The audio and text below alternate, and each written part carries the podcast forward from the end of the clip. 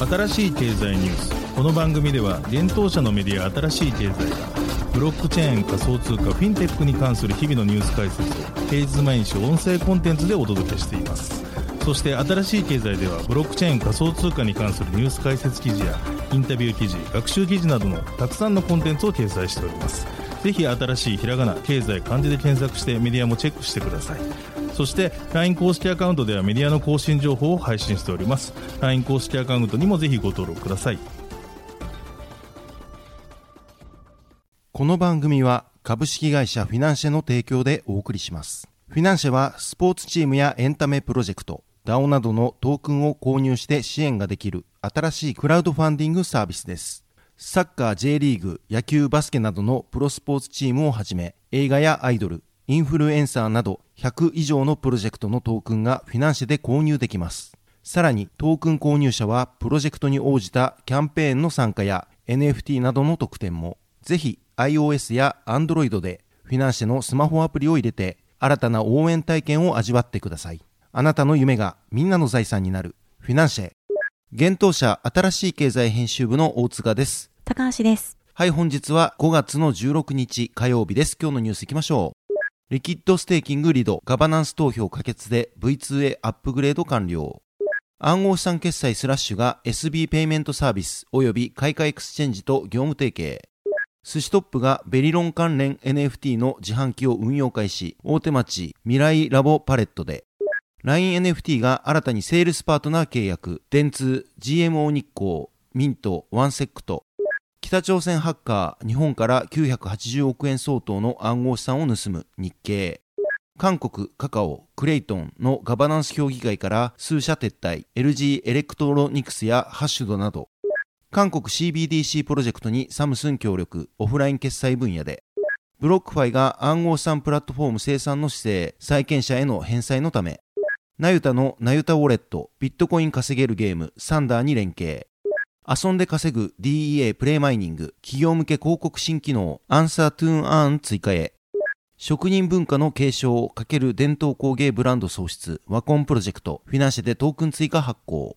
一つ目のニュースはリキッドステーキングリド、ガバナンス投票可決で ブイツー へアップグレード完了というニュースです。リドファイナンスが提供するリキッドステーキングプロトコルリドがコミュニティでのガバナンス投票の可決により新バージョンであるリド ブイツー へとプロトコルをごがつじゅうろくにちにアップグレードしました。リドはしがつじゅうさんにちに実施されたイーサリアムの大型アップグレードのシャペラに合わせて新バージョンであるリド ブイツー をリリースする計画を今年にがつに発表していました。なおリド ブイツー はごがつじゅうさんにちに開始された投票ハッシュタグいちごろくが同月じゅうろくにちに可決されたことによりアップグレードされました。シャペラはイーサリアムのステーキングを解除できるようにするアップグレードです。これに合わせリド ブイツー ではユーザーがステーキングを解除し出金できる機能が実装されました。これによりステーク開始から最短でおよそいつかとじゅうよじかんごにはアンステークできるようになったとのことです。リキッドステーキングとはプルーフオブステークを採用するブロックチェーンにおいてステーキングを行う際にロックした資産といち対いちの割合で価値が担保されているトークンを発行することでロックされた資産に疑似的な流動性を与えることができるようになるサービスです。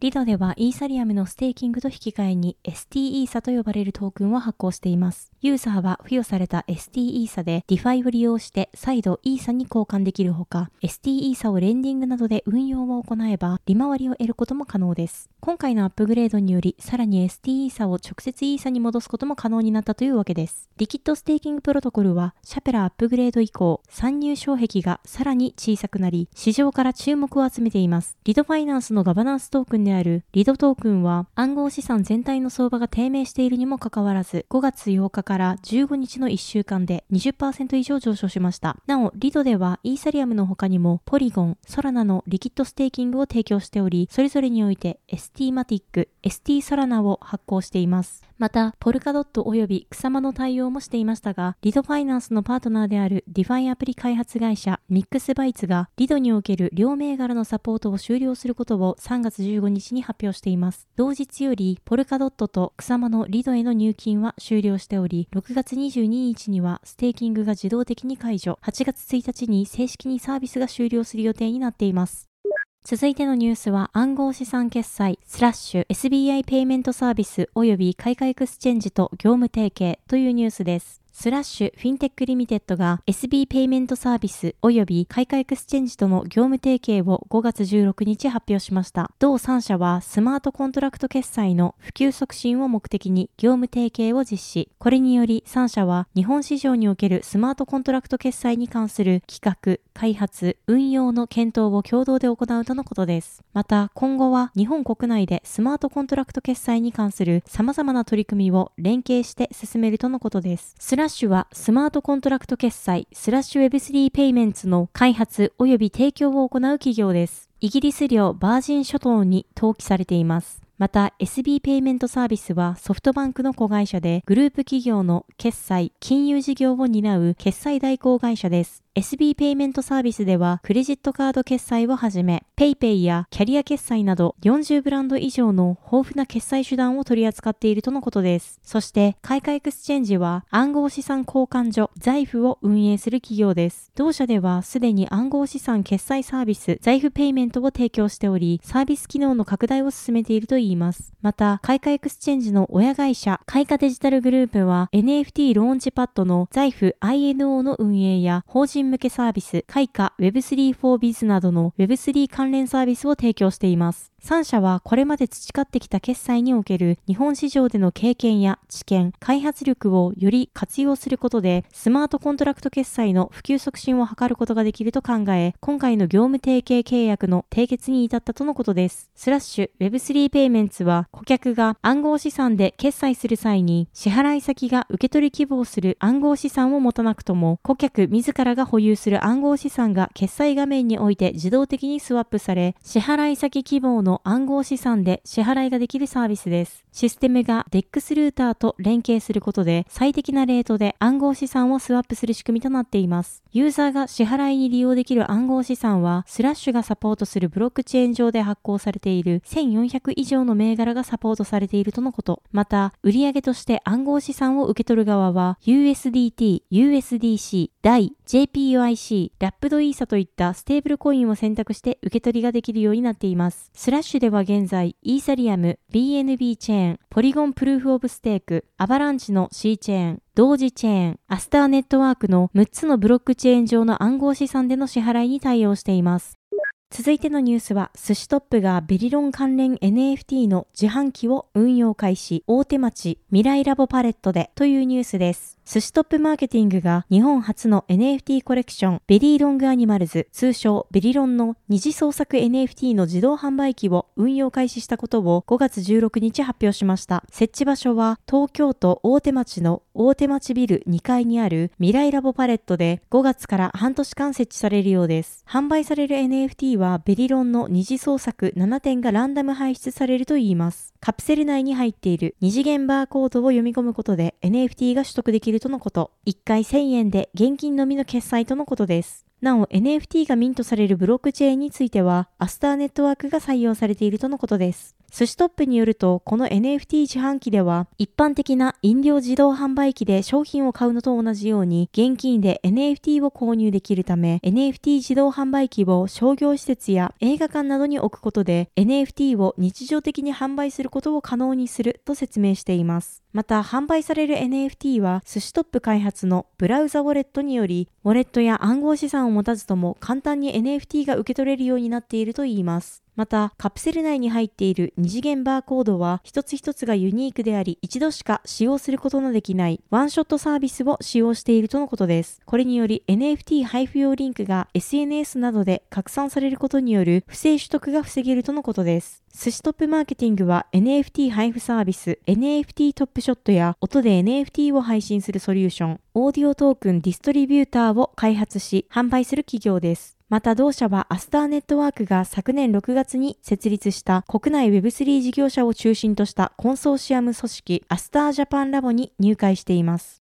続いてのニュースは ラインエヌエフティー が新たにセールスパートナー契約、電通、ジーエムオー 日光、ミント、ワンセックラとというニュースです。ライン ジェネシスが同社提供の国内向け エヌエフティー 総合マーケットプレイス ラインエヌエフティー のセールスパートナーとして新たによんしゃとの契約締結を結んだことをごがつじゅうろくにち発表しました。ラインエヌエフティー ではにせんにじゅうにねんよりセールスパートナー制度を導入。初のセールスパートナーにはソフトバンク、デジタル販促ソリューション提供の エスピー エクスパーツ、マーケティング及び販促ソリューションサービス提供の シーディージー らさんしゃと連携し、ラインエヌエフティー を通じた エヌエフティー の普及に取り組んできたといいます。今回新たにセールスパートナーとなったのは、大手広告代理店の電通、エヌエフティー マーケットプレイス、アダム by ジーエムオー の正規代理店である ジーエムオー 日光、プロダクト開発事業のミント、エヌエフティー スニーカーやワンブロックを展開するワンセックのよんしゃです。今後、ラインエヌエフティー はさらなる エヌエフティー の普及へ向け、エヌエフティー の展開のみならず、パートナーと連携した様々な取り組みを進めていく予定だといいます。また、パートナー拡大も進めていくとのことです。ラインエヌエフティー は昨年しがつじゅうさんにちより提供開始されたサービスです。ラインエヌエフティー で購入した エヌエフティー は ライン ビットマックス ウォレットで保管でき、エヌエフティー を ライン の友達と交換することや送り合うことができます。また、昨年じゅういちがつには エヌエフティー 保有ユーザーだけが視聴可能なホルダー限定コンテンツを提供することも発表。ホルダー限定コンテンツとは、エヌエフティー を所有しているユーザーのみが音楽や動画などのデジタルコンテンツを楽しめるサービスです。ユーザーは ラインエヌエフティー 上ではデジタルコンテンツのプレビューのみが閲覧できるようになっており、エヌエフティー 保有後にコンテンツ本編が視聴可能になる仕組みとなっています。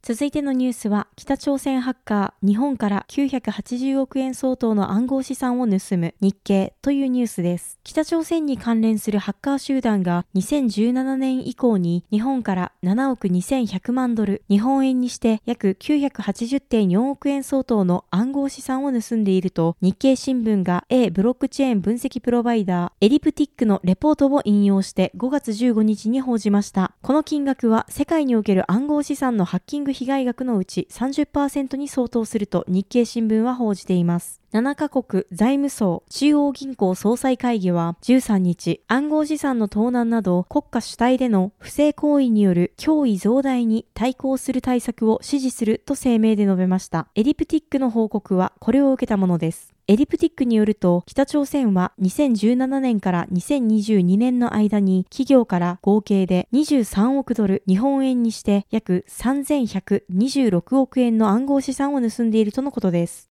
続いてのニュースは、韓国カカオ、クレイトンのガバナンス評議会から数社撤退、エルジー エレクトロニクスやハッシュドなどというニュースです。韓国初のレイヤーワンブロックチェーン、クレイトンのガバナンスを担うクレイトンガバナンス評議会から複数社が撤退しました。メディアのレジャーインサイトがごがつじゅうろくにち報じました。報道によると、クレイトンガバナンス評議会から脱退した企業は エルジー エレクトロニクス、ハッシュド、ワールドペイ、新阪銀行、エルジー インターナショナル、ユニオンバンクオブザフィリピンスとのことです。ハッシュドはクレイトンガバナンス評議会からの脱退理由について、今回の撤退は社内の戦略戦略変更によるものとレジャーインサイトの取材に対して答えています。なお、ハッシュド以外に脱退した企業については脱退理由が明かされていません。クレイトンは韓国の人気メッセンジャーアプリカカオトークなどを手掛ける大手 アイティー 企業カカオの子会社であるグランド X がにせんじゅうきゅうねんに開発したブロックチェーンです。イーブイエム に互換性を持つため、イーサリアムにある ダップス を簡単にクレイトンへ移植できます。クレイトンのガバナンスはクレイトンガバナンス評議会が担っており、現在クレイトンは分散性を犠牲に高い安全性や処理速度を実現している状態にあります。当初からパブリックなブロックチェーンプラットフォームを目指しているクレイトンは、にせんにじゅうねんにエコシステムの拡大を目的としてクレイトン財団を設立し、エコシステムの分散化を進めています。なお、クレイトンでのネットワーク手数料の支払いなどに用いられるネイティブトークン ケーエルエーワイ は国内暗号資産取引所においてビットポイントのみが取り扱っています。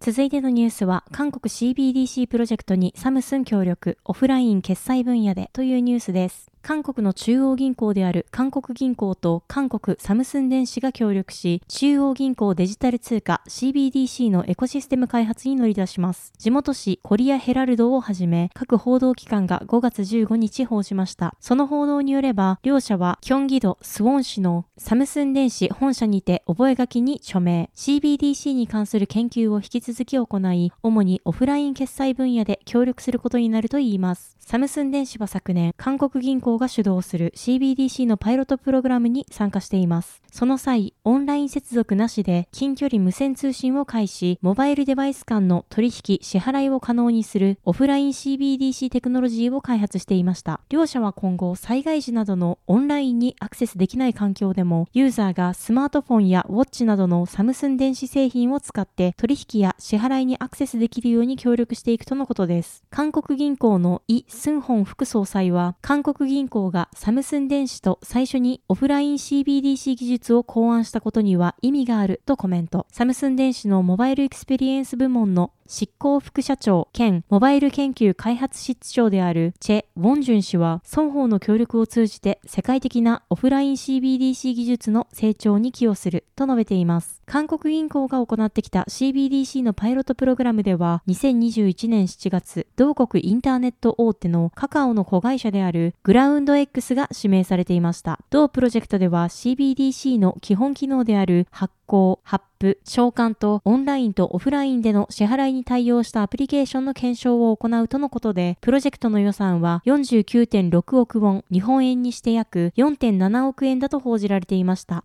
続いてのニュースは、ブロックファイが暗号資産プラットフォーム清算の姿勢、債権者への返済のためというニュースです。昨年じゅういちがつに破産申請したブロックファイは、債権者に対する返済のため暗号資産プラットフォームを清算する予定のようです。ごがつじゅうににちに米ニュージャージー州地区連邦破産裁判所へ提出された裁判資料にて明らかとなりました。裁判資料によれば、ブロックファイは当初、暗号資産プラットフォームを売却することで債権者への返済資金を捻出しようと試みましたが、失敗したようです。ブロックファイの弁護士の記述によれば、ブロックファイはプラットフォームの一部またはすべてのコンポーネントについて多数の関心表示を受けたが、最近の規制動向などを踏まえると、売却価値が相応のものでない場合があり得ると判断したとのことです。また、プラットフォームの取引を確定し完了させることは、ブロックファイ及び債権者の利益のための迅速かつ価値を最大化する取引にはならないとも説明されています。ブロックファイは計画の条項に従って債権者に資産を分配し、その後自社の業務を整理する自己清算取引取引を行っているとのことです。しかし、プラットフォーム清算の意思を表明する一方で、ブロックファイは引き続き債権者への返済資金調達のための別の選択肢を追求する姿勢も示しています。裁判資料では、ブロックファイの全資産または実質的に全資産を売却する代替取引が、プラットフォーム清算の計画よりもステークホルダーに価値を提供すると同社が判断した場合、ブロックファイは代替取引を推進し、該当する場合は追加情報及び改定文書を債権権利の保有者に提供する予定だと記されています。なお、この計画は破産裁判所の承認を得る必要があるため、現在債権者への同意投票は行われていないといいます。ブロックファイはろくがつはつか開催予定の公聴会にて同計画の承認を裁判所へ求める予定です。ブロックファイは昨年じゅういちがつに連邦破産法だいじゅういちじょうチャプターじゅういちの適用を申請。暗号資産市場の変動と破綻した暗号資産取引所 エフティーエックス へのエクスポージャーを理由に、同取引所から顧客資金が消失していることが明らかになり崩壊しました。また、ごがつじゅういちにちにはブロックファイの無利息口座、ウォレット口座に資産を持つユーザーへにおくきゅうせんななひゃくまんドル、日本円にして約 さんびゃくきゅうじゅうきゅうてんはちおくえんを返金する許可を裁判所から得ています。なお、同社の破産申請直前になって有利子口座から無利子口座に資金を移動しようとした顧客については返還されません。続いてのニュースは、ナユタのナユタウォレット、ビットコイン稼げるゲーム、サンダーに連携というニュースです。ナユタ提供のナユタウォレットがサンダー提供のビットコインを稼げるゲームとの連携開始をごがつじゅうろくにち発表しました。これにより、ナユタウォレットユーザーは同ウォレットのメニューからサンダーのゲームを直接プレイし、ゲーム内で獲得したビットコインをナユタウォレットで受け取れるようになったとのことです。また、サンダーからゲームプレイする場合についても、ナユタウォレットの選択が可能になったとのことです。なお、ナユタウォレットからプレイできるのはむっつのゲームとなっています。テトリスのような頭を使うパズルゲームのテトロタイルズ、ソリティアをモチーフにしたクラブビットコイン、ソリティア、ブロックチェーンに見立てたブロックをバウンスさせて遊ぶゲーム、ビットコインバウンス、車を動かして時速 ひゃくろくじゅっキロメートル を達成させるゲーム、ターボはちじゅうよん、昔ながらのスネークゲーム、ビットコインスネーク、バブルシューターゲームのビットコインバブルシューターがその対象です。いずれもプレイによりビットコインが獲得できます。ナユタはにせんじゅうごねんの設立以来、ライトニングネットワークのプロトコル策定に関わる活動からアプリケーション開発までをグローバルに行ってきた国内企業です。なお、ライトニングネットワークはビットコインブロックチェーンのオフチェーンスケーリングソリューションです。ブロックチェーンの外で取引を行うオフチェーン取引により、ビットコインの決済速度の向上や少額決済、安価な送金手数料を実現する技術です。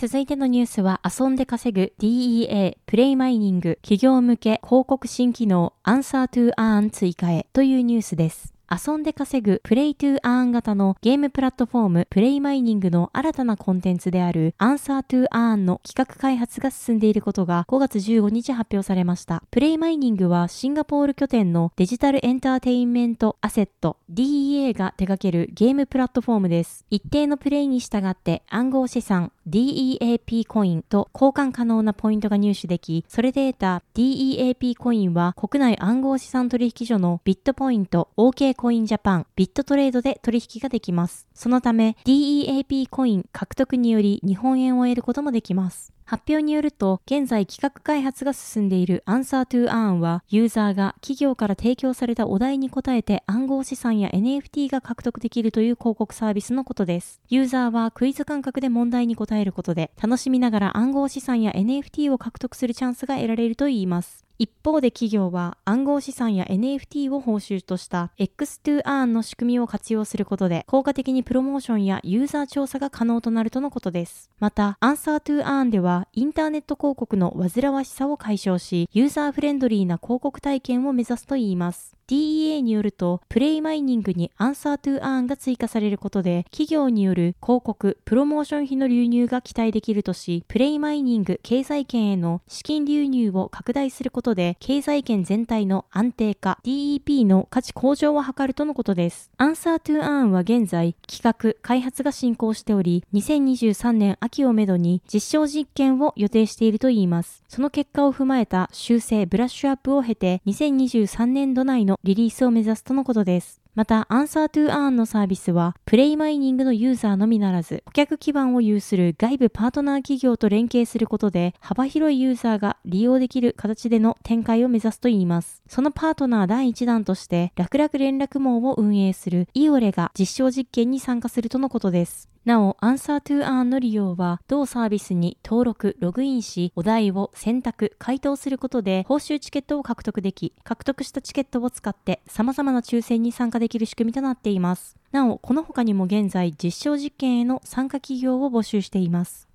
続いてのニュースは、ワコンプロジェクトがフィナンシェでトークン追加発行というニュースです。トークン発行型クラウドファンディングサービスフィナンシェが、ワコンアート発足のワコンプロジェクトのトークン、ワコントークンの追加発行と販売開始をごがつじゅうろくにちに発表しました。ワコンプロジェクトは世界に誇るべき日本の伝統工芸のあり方と関わり方についてみんなで考えアップデートしていくことを目指すプロジェクトです。Z 世代目線のコンテンツで日本文化の継承に取り組む Z 世代起業家の白江克幸氏が発起人です。なお、同プロジェクトを発足したワコンアートは日本文化に特化した企画・クリエイティブ事業を展開する企業です。昨年じゅういちがつに発足して以降、同プロジェクトではワコントークン発行及び同トークン保有者が参加できるフィナンシェ内のコミュニティを活用し、日本を代表する伝統工芸、奄美大島袖と京友禅の工房とのコラボレーションを実現したということです。また、同プロジェクトではその他にも伝統工芸案を活用した エヌエフティー ブランドを立ち上げるなど、サポーターとともに日本文化の伝統と革新に触れることのできるユニークなエコシステムを拡張してきたといいます。ワコンプロジェクトは今回のだいにかいトークン販売で伝統工芸の工房さんじゅっしゃとの連携を目標に掲げており、新たなプロジェクト発表と合わせて法人向けトークン保有特典もアナウンスしているということです。トークン追加販売による収益はみっつの新プロジェクトに利用される予定となっています。ひとつめの新プロジェクトでは、全国の工房に紙の状態で数えきれないほど残されている図案をデジタル化し、それらを活用したデジタルファッション エヌエフティー メタ着物をリリースすることを掲げています。ふたつめのプロジェクトでは、保有者に特別な文化体験へのアクセス権を提供するパスポート エヌエフティー 事業ワコンパスにおける非 エヌエフティー 保有会員のログイン機能やクーポン機能を含む ユーアイユーエックス 改善の実施をするということです。そしてみっつめのプロジェクトは、ウェブ投票制の着物イベントジャパン着物アワードの企画開発を行うということです。ワコントークンの追加販売はごがつじゅうごにちじゅうはちじから開始しており、しちがつにじゅうごにちにじゅうじまで実施される予定です。なお、ワコントークンの販売メニューはワコントークン獲得コースいちからごの計ごてんが用意されており、さんぜんポイントからひゃくまんポイントの販売価格が設定されています。また、それぞれ販売数量が決められています。購入者には購入ポイント分のトークンが付与されるほか、トークン保有者限定コミュニティへの参加、投票企画、抽選応募への参加権、関連プロジェクトの優先案内が付与されるということです。さんじゅうまんポイントで購入できるワコントークン獲得コースよんでは、一口購入した時点でごまんトークン保有特典を受け取る権利が発生し、メタ着物の図案データ化後 エヌエフティー 販売代行一図案や、ジャパン着物アワードでの通常スポンサーとしての公式サイトにロゴ掲載や、ワコンパスがにせんにじゅうさんねんじゅうにがつまつまでさんけんまで等掲載料無料の権利が付与されます。また、ひゃくまんポイントで購入できるワコントークン獲得コースごでは、一口購入した時点でじゅうまんトークン保有特典を受け取る権利が発生し、メタ着物の図案データ化後 エヌエフティー 販売代行ごずあんや、ジャパン着物アワードでのゴールドスポンサーとしての公式サイトにロゴ掲載、展示会サポート、ワコンパスがにせんにじゅうさんねんじゅうにがつまつまでじゅっけんまで掲載料無料の権利が付与されます。なお、フィナンシェポイントはフィナンシェプラットフォーム上でのみ使用できるポイントのことで、いちポイントイコールいちえんで購入ができます。また、ワコントークン及びフィナンシェで発行されているコミュニティトークンについては、金融商品取引法上の有価証券ではなく、資金決済法上の暗号資産でもないということです。